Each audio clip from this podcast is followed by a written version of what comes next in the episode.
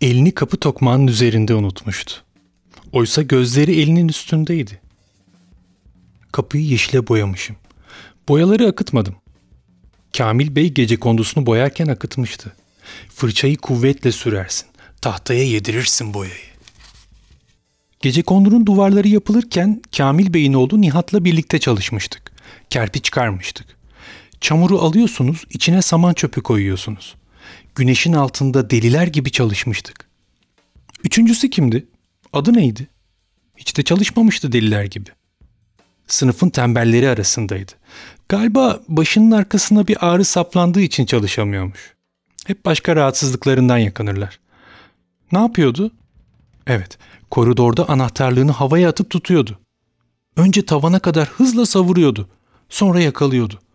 Peki ne var bunda? Herkes yapar. O çok yapıyordu. Bütün teneffüslerde yapıyordu. Bazıları da çok tesbih çeker. O başka. Neden başka? Bu işler nereden idare ediliyor? Kim karar veriyor bütün bunlara? Üstelik çok ustalaşmıştı. Üniversitenin en iyi anahtarlık yakalayıcısı olmuştu. Başka davranışlarıyla da ilgi çekiyordu. Dekana bir mektup yazmıştı. Sayın dekan, bazı derslere çok az öğrenci devam etmektedir. İmtihanlarda bu derslerden kopya çekilerek geçilmektedir. Ben kopya çekmediğim için kalmış bulunuyorum. Bu derslerin kaldırılmasını ya da gereken ciddiyetle yeniden ele alınmasını rica ederim. Saygılarımla. İsim, adres, imza filan hepsi tamamdı. Yazdıkları doğruydu. Dilekçe ilgili kürsüye gönderildi ve anahtarlık fırlatıcısı bir yıl daha kaldı o dersten. Çalışamıyordu kendisini çalışma masasına zincirle bağladığı halde çalışamıyordu. Merdivende bir ayak sesi duyuldu. Kafasının bir yanı dul kadının yaklaştığını sezdiği halde bir başka yanında ilgisiz düşüncelerin etkisi devam etti. O zamanlar fırçayı bu kadar iyi kullanabilseydim Kamil Bey'in kapılarını ben boyardım. Ben ne anahtarlıklarla uğraştım ne de tesbihlerle. Kerpiç yaptım. Oysa öteki ayağından masaya bağlı olan zincirlerini sürükleyerek su dolu leğenin yanına gidiyormuş kayıklarını yüzdürmek için. İşin saçmalığını bal gibi biliyorum diyordu. Gene de kağıt bacalı kağıt gemilerimi yüzdürmekten kendimi alamıyorum. İradesini zayıf buluyordu. Kamil Bey'in karısı da çok biberli çorbalar yapıyordu. Yemeği yere bağdaş kurarak yerdik. Yadırgamazdım. Dul kadını gördü kapı aralığından. Telaşlandı. Neredeyse kadının yüzüne kapayacaktı kapıyı. Buyur Nurhayat Hanım dedi zayıf bir sesle. Kadın çekinerek rahatsız ettim kardeş diye sokuldu. Bir mektup yazdıracaktım bizim oğlana. Bu kadının da bir kocası vardı. Onunla yatıyordu. Zor iş olmalı rahmetli için. Üç tane de çocuk. Kadının kapıda durduğunu gördü. Yolu kapadığını anladı. Kenara çekilerek ayaklarını çıkarma Nurhayat Hanım dedi. Ev zaten kirli. Sözümü dinlemedi. Ayaksız dolaşırsın o halde sen bilirsin. Kadından çamaşır sabunu ve yağ kokuları yükseliyordu. Ellerinin çatlakları arasında şişkin ve yağlı derisi parlıyordu. Kıpkırmızı elleri var. Çizgilerle dolu soluk yüzü ve elleri sanki aynı insanın değildi. Kara bir çalı gibi karışık kaşlarıyla uzun kirpikleri arasında gözleri kaybolmuştu. Ten rengi kalın çoraplar giymişti. Üstüne de dizine kadar gelen siyah yün çoraplarını geçirmişti.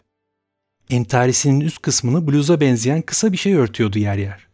En üstte vişne çürüğü renginde bir hırka, entarisinin altında da kat kat elbiseler vardır belki.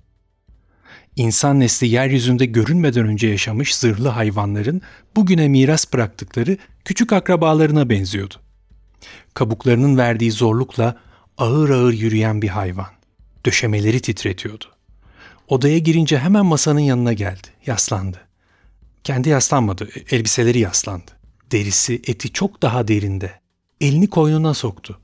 Elbise ya da çamaşır tabakaları arasından ikiye katlı bir zar çıkardı. Hikmet'e uzattı. Cevabı yazmadan bir daha okuyalım olur mu kardeş? dedi inceltmeye çalıştığı bir sesle. Başörtüsünü takmamış.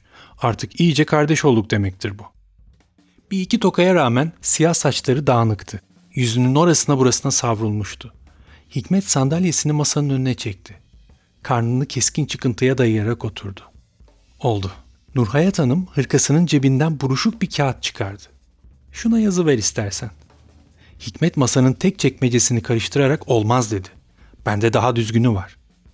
Önce askerden gelen mektubu bir daha okudular. Nurhayat Hanım masanın yanından Hikmet'e doğru sarktı. Hikmet de mektubu tam karşısına koydu özenle. Hangi şarkıyı okuyacaksınız Bayan Nurhayat? Parmaklarını açarak masanın kenarına dayadı. Ben de size piyanoda refakat.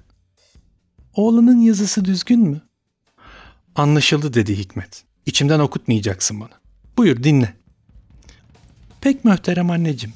Asker ocağında sizlere üçüncü mektubumu yazıyorum. Beni şimdi hayvanlara verdiler. Atlara katırlara bakıyorum. İçtimada uzun çavuş beni ayırdı. İstiklal Muharebesi'nde atlar çok mühimmiş dedi bize anlattı.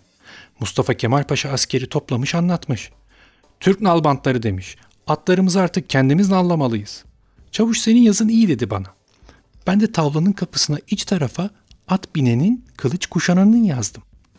At nallamasını öğretti çavuş bana. Başkaca bir iş yapmıyorum bu sırada.